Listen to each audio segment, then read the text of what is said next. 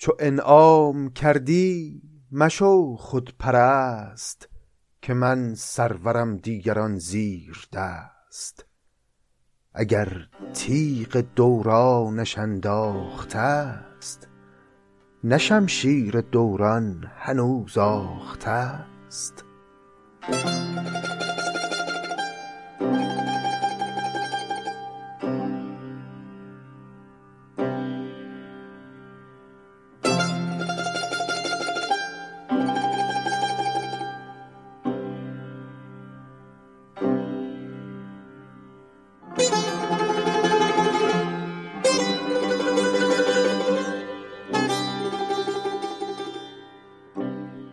سلام، من محمد رضا طاهری هستم و شما عزیزان بیست و هشتمین شماره پادکست سعدی رو میشنوید. این شماره بیست و هشتم در واقع آغاز فصل سوم کار ما در این پادکسته که میدونید در فصل اول ما باب اول بوستان رو خوندیم که طولانی ترین باب از ابواب دهگانه این کتاب هست و سی و سه غزل ابتدایی دیوان غزلیات عاشقانه سعدی رو هم خوندیم و به قدری که در توانمون بود در ظرافت و دقایق این اشعار هم دقت کردیم. توی فصل دوم پادکست سعدی ما اومدیم زندگی نامه سعدی رو بررسی کردیم و سرگذشت او رو و آنچه که در دوران او بر تاریخ ایران گذشته رو یه نگاهی بهش انداختیم و راستش صادقانه اگر بخوام عرض بکنم، من خودم فکر نمی کردم که این فصل دوم ما که شش قسمت طول کشید بخواد این همه مفصل باشه. برداشت خود من این بود که ما تو یکی دو قسمت کل زندگی سعدی رو روایت خواهیم کرد و بعدش دیگه برمی گردیم دوباره به ادامه مطالعه بوستان و غزلیات. اما همین که وارد شدیم به روایت کردن وقایع دوران سعدی، دیدیم که نه، این کار میطلبه که مفصلتر و با بیان جزئیات بیشتری انجام بگیره و این شد که این زندگی نامه سعدی شش شماره به طول انجامید و شد فصل دوم پادکست سعدی و خب الان به پایان رسیده و الان هم بنده مفتخرم که اینجا در آغاز فصل سوم پادکست سعدی ایستادم برای اینکه همراه شما باب دوم کتاب بوستان را آغاز کنیم. یعنی اون کاری که در فصل اول آغاز کردیم رو ادامش رو در فصل سوم پی بگیریم و البته همچنان نگاهی هم داشته باشیم به دیوان غزلیات شیخ اجل سعدی. ما بنامون در این فصل سوم بر اینه که در یک قسمت سراغ دوتا کتاب نریم، برخلاف فصل اول که در هر قسمت هم غزل میخوندیم و هم بخشهایی از بوستان رو. بنا داریم در این فصل اگر با بوستان آغاز کردیم توی یک قسمت، دیگه با بوستان هم تمام کنیم و اگر با غزل آغاز کردیم فقط در اون قسمت غزل بخونیم. این شیوه ایست که قبلا هم راجع به صحبت کردیم و در این فصل پی خواهیم گرفت. حالا اینکه اون شیوه فصل اول شیوه بهتری است یا این شیوهی که در این فصل خواهیم پی گرفت، این رو البته زمان مشخص خواهد کرد و شما مخاطبان گرامی نظراتتون رو حتما به من خواهید گفت و ما در طول مسیر که مسیر بسیار طولانی و پرپیچ و خمی هم خواهد بود، شیوه خودمون رو میتونیم نو به نو اصلاح کنیم و به بهترین شیوه کم کم دست پیدا بکنیم. آثار دیگر سعدی رو هم در ادامه کار بهشون خواهیم رسید، مثل گلستان و قصاید و دیگر آثار که بعد از تمام شدن کتاب بوستان به اونها هم خواهیم رسید. اما اجازه بدید که دیگه کم کم بریم به سراغ باب دوم کتاب بوستان سعدی که عنوانش هست در احسان. باب اول عنوانش بود در عدل و تدبیر و رای که سعدی حرفای سیاسی زد تو اون باب و این باب عنوانش هست در احسان و سعدی در این باب از بخشندگی برای ما میگه، از احسان و مهربانی کردن با خلق خدا حرف میزنه.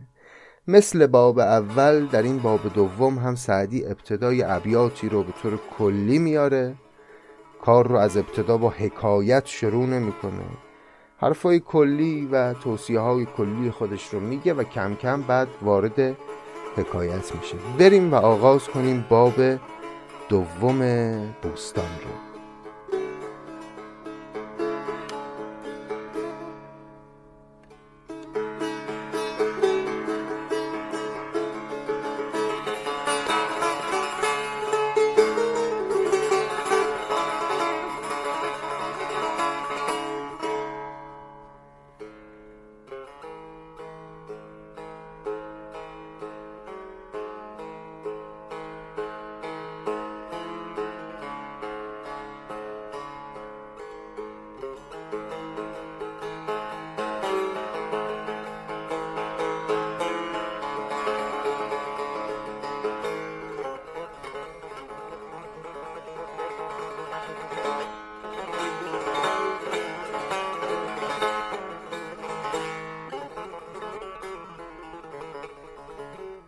اگر هوشمندی به معنی گرای، که معنی بماند ز صورت به جای. که را دانش و جود و تقوا نبود، به صورت درش هیچ معنا نبود. کسی خسبد آسوده در زیر گل، که خسبند از او مردم آسوده دل. غم خیش در زندگی خور، که خیش به مرده نپردازد از حرص خیش. نخواهی که باشی پراکنده دل، پراکندگان را ز خاطر مهل. پس سعدی بحث رو در این باب احسان از قضیه صورت و معنا آغاز کرد و توصیه کرد که صورت رو رها کنیم و به معنا بگراییم.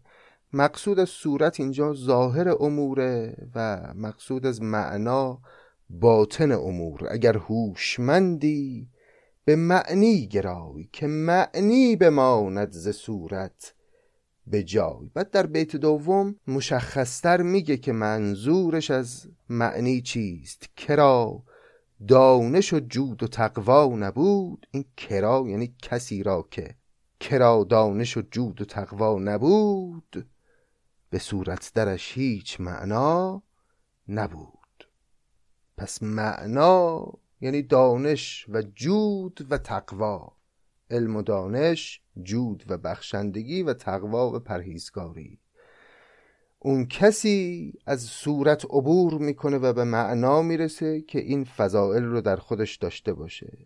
و بعد باز در بیت سوم و در ادامه جزئی تر وارد مسئله میشه سعدی و بیان میکنه که این دانش و جود و تقوا بازتاب عملیش در رفتار انسان چه خواهد بود.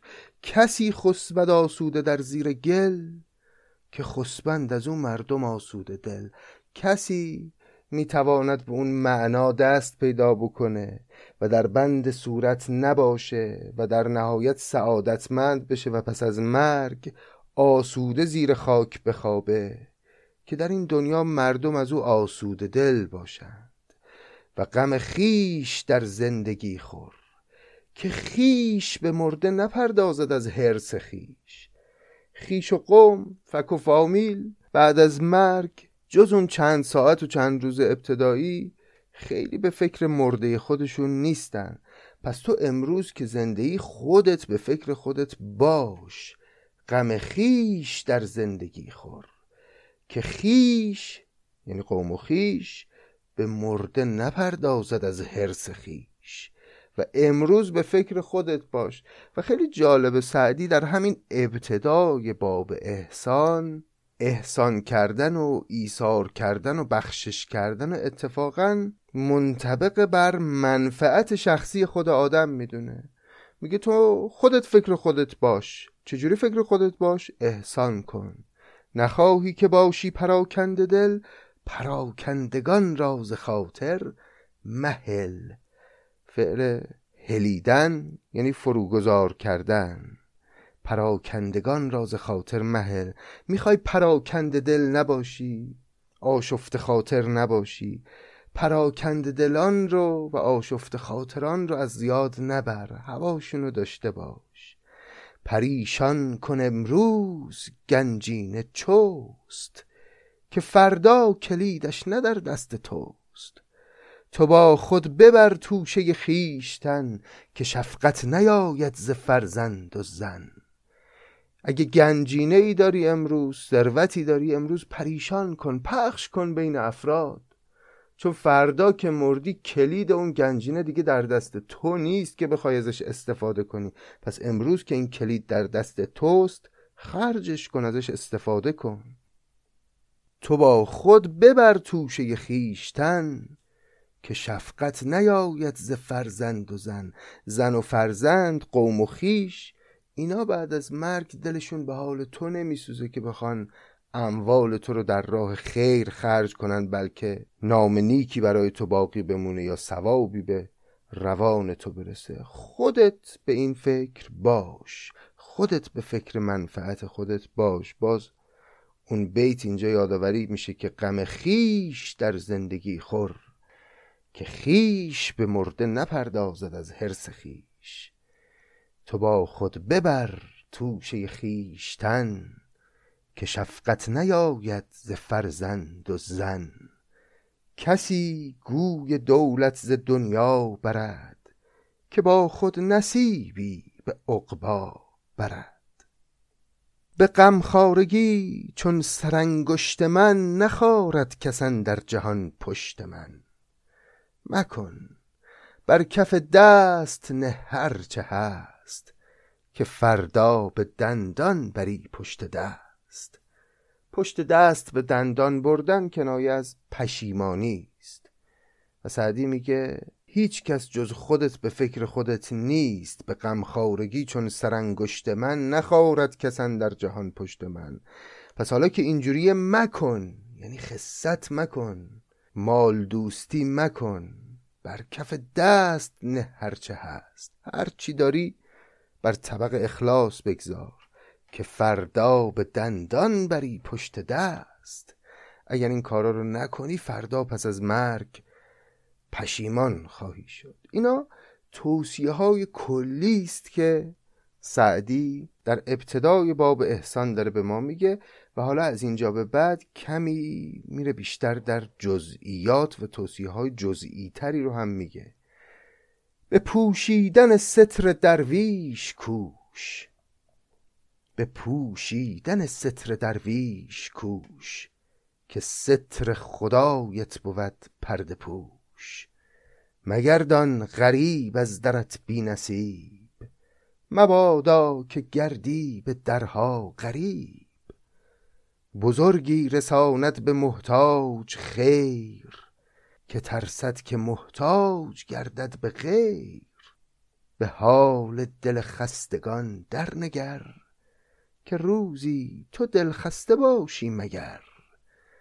درون فروماندگان شاد کن، ز روز فروماندگی یاد کن. نخواهنده ای بر در دیگران، به شکرانه خواهنده از در مران. وضعت خوبه، مجبور نیستی بری گدایی کنی در خونه دیگران. به شکرانه این که مجبور به گدایی نیستی، اگر گدایی به در خانه تو اومد، او رو از در مران. مهمترین حرف سعدی تو این چند بیت همین بود که تویی که امروز وضع مالی خوبی داری، شرایط خوبی داری، هیچ تضمینی این جهان به تو نداده که همیشه همینطور بمونی. پس حالا که هستی در این وضعیت، به شکرانه این وضعیت و به خاطر اینکه ممکنه روزی تو هم به شرایط سخت بیفتی، اون کسانی که در شرایط سخت هستند رو دریاب. مگردان غریب از درت بی نصیب، مبادا که گردی به درها غریب. یه غریبی اگر به در خانه تو اومد، بی نصیب برش نگردون. نکنی یه وقت خودت هم در یه موقعیتی غریبی بشی که مجبوری غریبانه بگردی در خونه های مردم برای رفع احتیاجت. حالا البته این غریبانه گرد درها گشتن لزوماً به معنای شکل کلاسیک گدایی کردن نیست، ممکنه هر نوع گرفتار شدن باشه. یه وقتایی آدمی در اوج دارایی است ولی گرفتاره و کارش گیره و مشکلی داره که اون مشکل حل نمیشه. مگردان غریب از درت بی نصیب، مبادا که گردی به درها غریب. بزرگی رساند به محتاج خیر، که ترسد که محتاج گردد به غیر. به حال دل خستگان در نگر، که روزی تو دل خسته باشی مگر.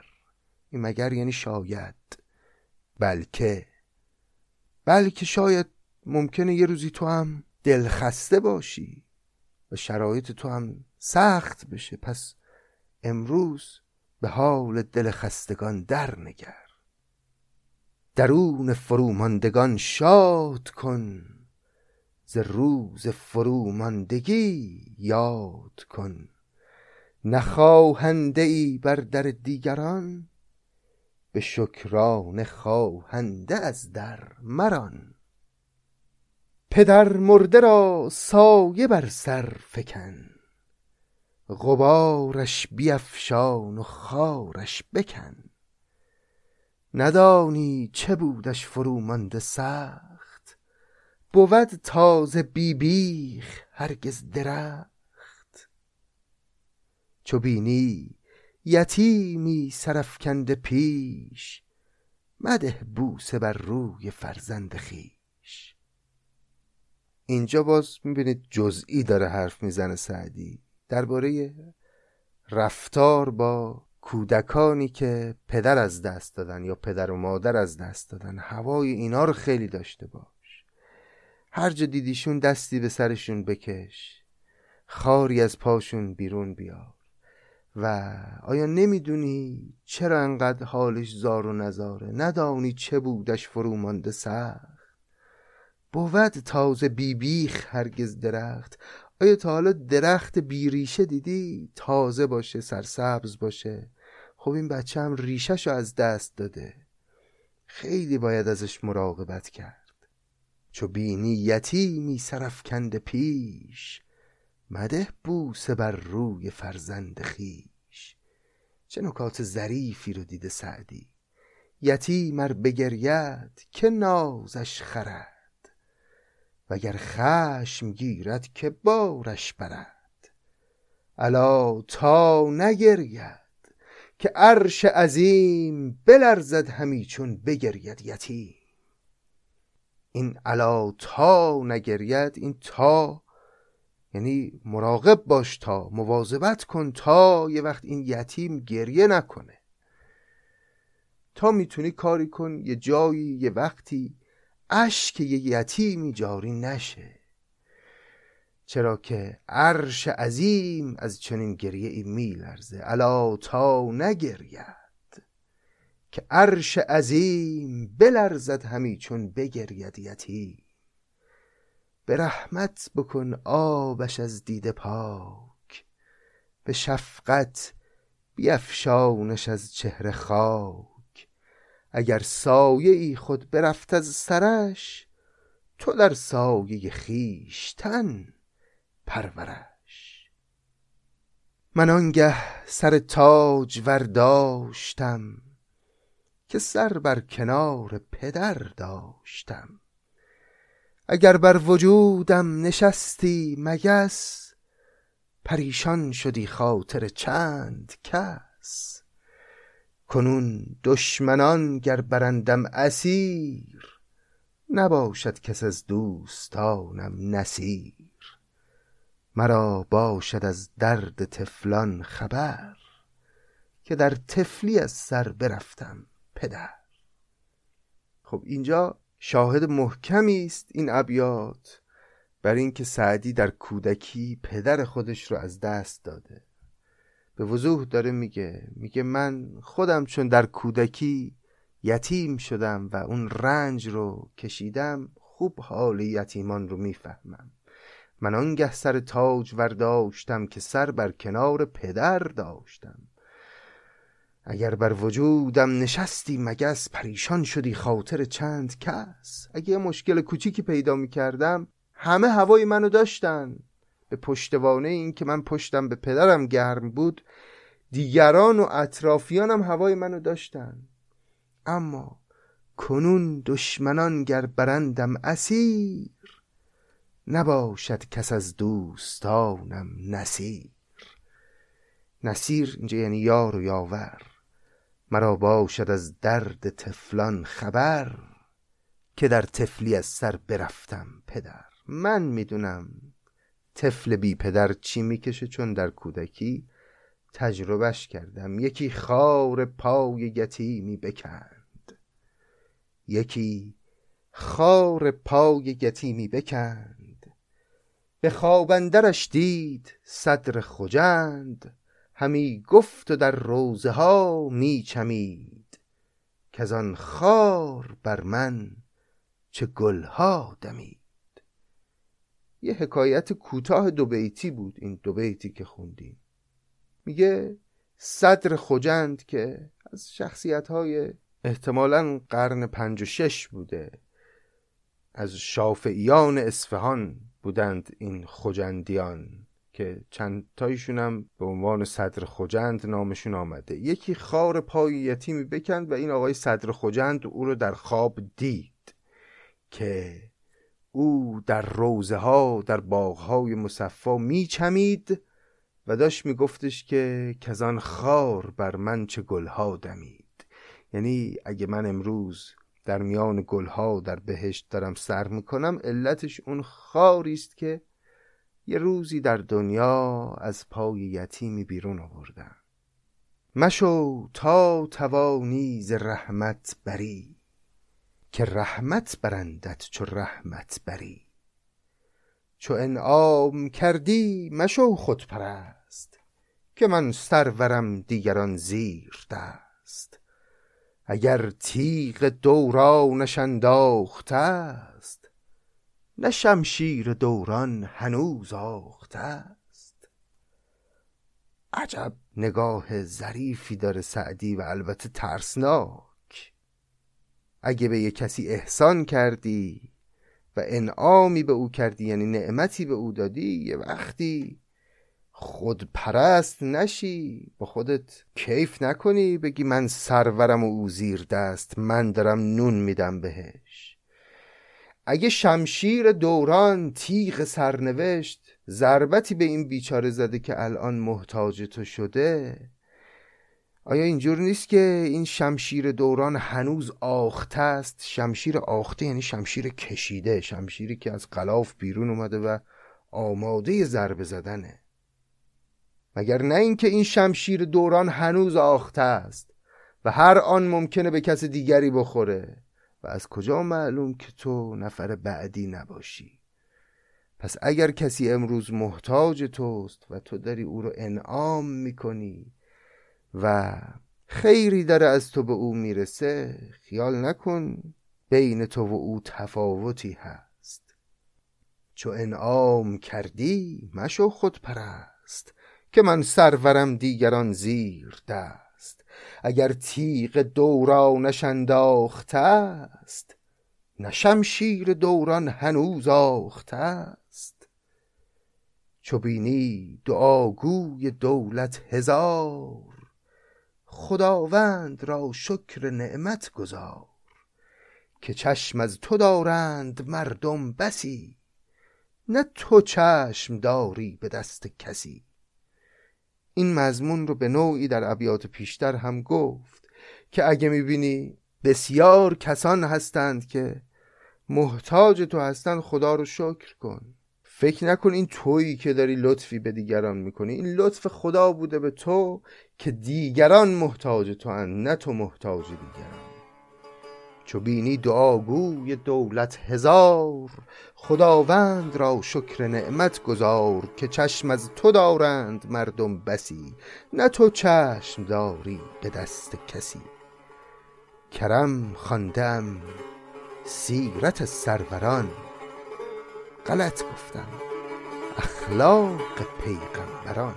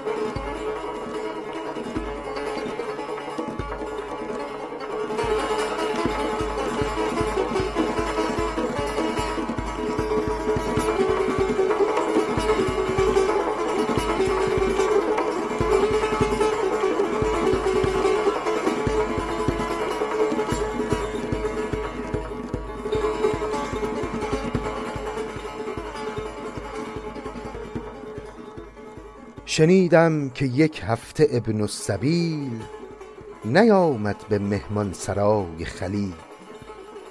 ز فرخنده خویی نخوردی به گاه، مگر بینوایی در آید ز راه. برون رفت و هر جانبی بنگرید، بر اطراف وادی نگه کرد و دید به تنها یکی در بیابان چو بید، سر و مویش از گرد پیری سپید.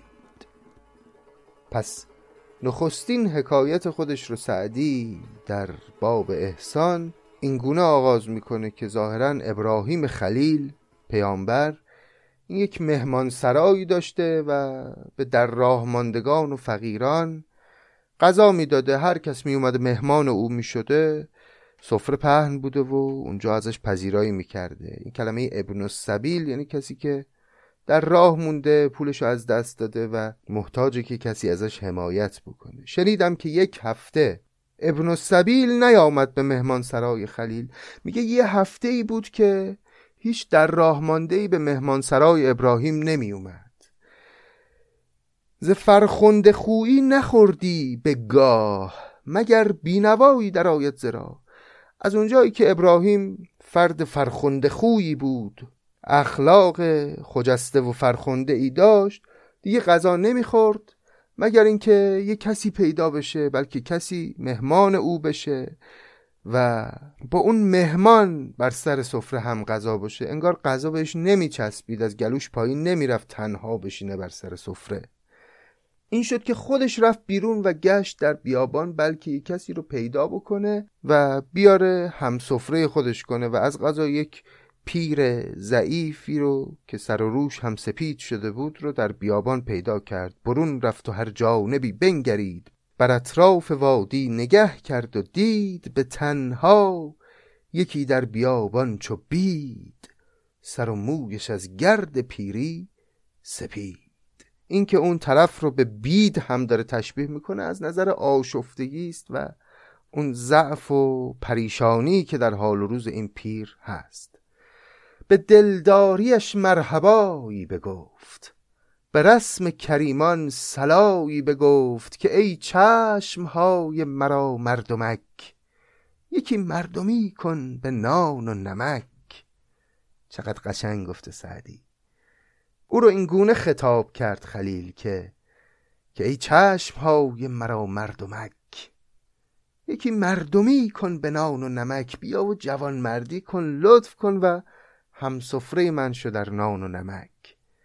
نعم گفت و برجست و برداشت گام، که دانست خلقش علیه السلام. اون پیر هم نعم گفت یعنی قبول کرد و چون خلق کریم خلیل رو میدونست اومد و هم سفره او شد. رقیبان مهمان سرای خلیل به عزت نشاندند پیر ذلیل. بفرمود و ترتیب کردند خان، نشستند بر هر طرف همگنان. چو بسم الله آغاز کردند جمع، نیامد ز پیرش حدیثی به سمع. پس سفره پهن کردند و خدمتکاران همه نشستند دور سفره و خلیل گفت خب شروع کنید. همه بسم الله گفتند و آغاز کردند به خوردن، اما در کمال تعجب دیدند که این پیر هیچی نگفت، همطور شروع کرد به خوردن. چون این گفتش ای پیر دیرین روز، چو پیران نمی بینمت صدق و سوز. نه شرط است وقتی که روزی خوری، که نام خداوند روزی بری. ابراهیم بهش گفت این آیا شرط نیست که تو وقتی میخوای روزی بخوری نام خداوندی که این روزی رو به تو داده ببری؟ چرا بسم الله نگفتی؟ بگفتا نگیرم طریقی به دست، که نشنیدم از پیر آذر پرست. خب اینجا معلوم میشه که این پیری که آوردنش سر سفره آذر پرست زرتشتی است، اصطلاحاً گبره. داره میگه من از اون موبت زرتشتیان تا حالا نشنیدم که به من بگه بسم الله بگو قبل از خوردن غذا، و من چیزی که او به من نیاموخته باشه رو نخواهم گفت، نمیگم. به گفتا نگیرم طریقی به دست، که نشنیدم از پیر آذر پرست. بدانست پیغمبر نیک فال که گبر است پیر تبه بوده حال. به خواری براندش چو بیگانه دید که منکر بود پیش پاکان پلید. پس همین که ابراهیم فهمید که او گبره و همکیشه، او و یارانش نیست، او رو با خواری و ذلت از اونجا دور کرد و بیرونش کرد و بهش قضا نداد که منکر بود پیش پاکان پلید. آدم پلید زشته که همسفره پاکان بشه. در واقع این تصور ابراهیم بود در این قصه که با خودش این گونه فکر کرد و این پیر رو بیرون کرد. سروش آمد از کردگار جلیل، به هیبت ملامت کنان کی خلیل. منش داده صد سال روزی و جان، تو را نفرت آمد از او یک زمان. گرو می برد پیش آتش سجود، تو واپس چرا می بری دست جود. همون زمان سروش وحی نازل شد بر ابراهیم که چی کار داری میکنی؟ سروش آمد از کردگار جلیل، به هیبت یعنی دعواش کرد، ملامت کنان کی خلیل. منش داده صد سال روزی و جان، من صد سال به این پیرمرد هم روزی دادم هم جان دادم، هیچم ازش نخواستم که منو عبادت بکنه یا نکنه، روزیش رو قطع نکردم. تو را نفرت آمد از او یک زمان. حالا یه لحظه نشست پای سفره تو، بدت اومد ازش، نتونستی تحملش کنی. گرو میبرد پیش آتش سجود، تو واپس چرا میبری دست جود. تو چرا داری دست بخشندگی خودت رو عقب میکشی؟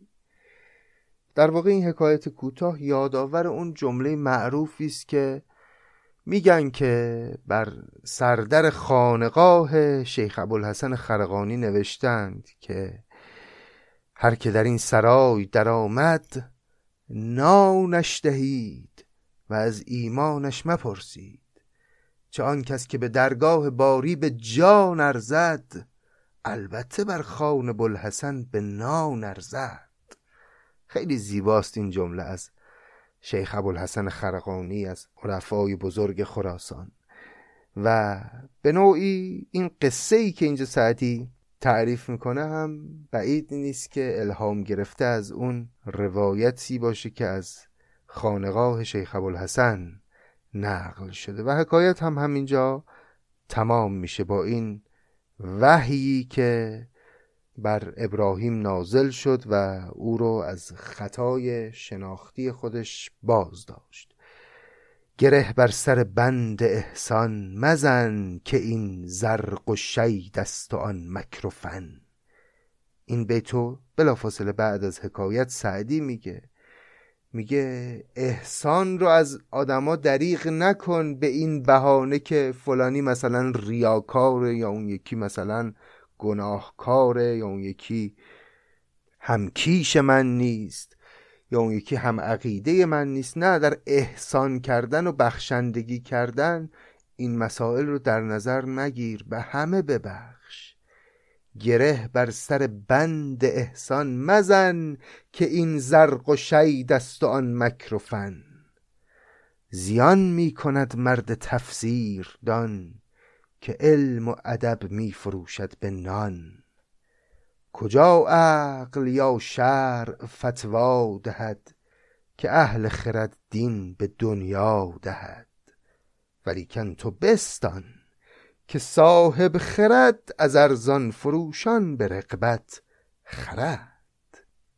این سه بیت پایانی هم البته خیلی ارتباطی با این حکایت نداشت، یه توصیه ها و پندهای عمومی سعدی بود. بعد از اینکه گفت گره بر سر بند احسان مزن، که این زرق و شید است و آن مکر و فن، گفت زیان میکند مرد تفسیردان که علم و ادب میفروشد به نان. آدمیزاد علم و ادب رو با نان نباید معاوضه کنه، اگر بکنه زیان میکنه. کجا عقل یا شرع فتوا دهد، که اهل خرد دین به دنیا دهد.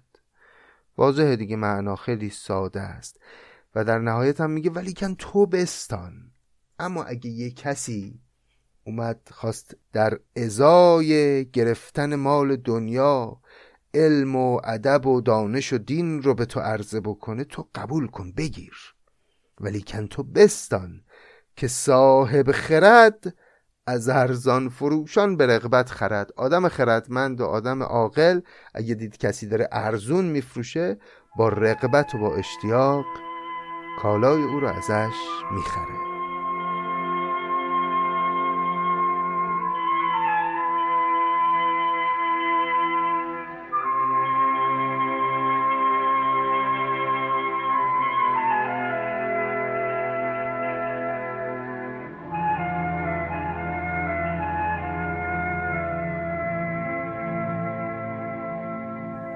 خب دوستان گرامی، امیدوارم از این ابیاتی که خوندیم لذت برده باشید.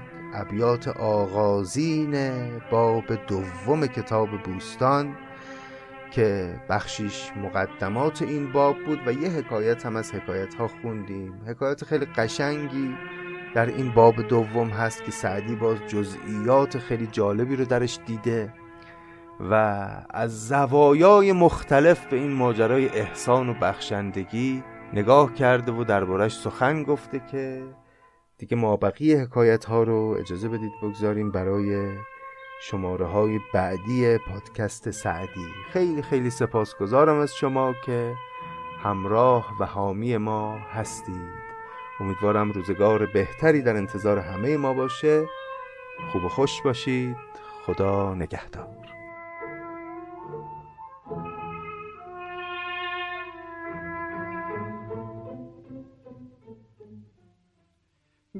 جهان خورم از آنم که جهان خورم از جانم جهان خورم از آشق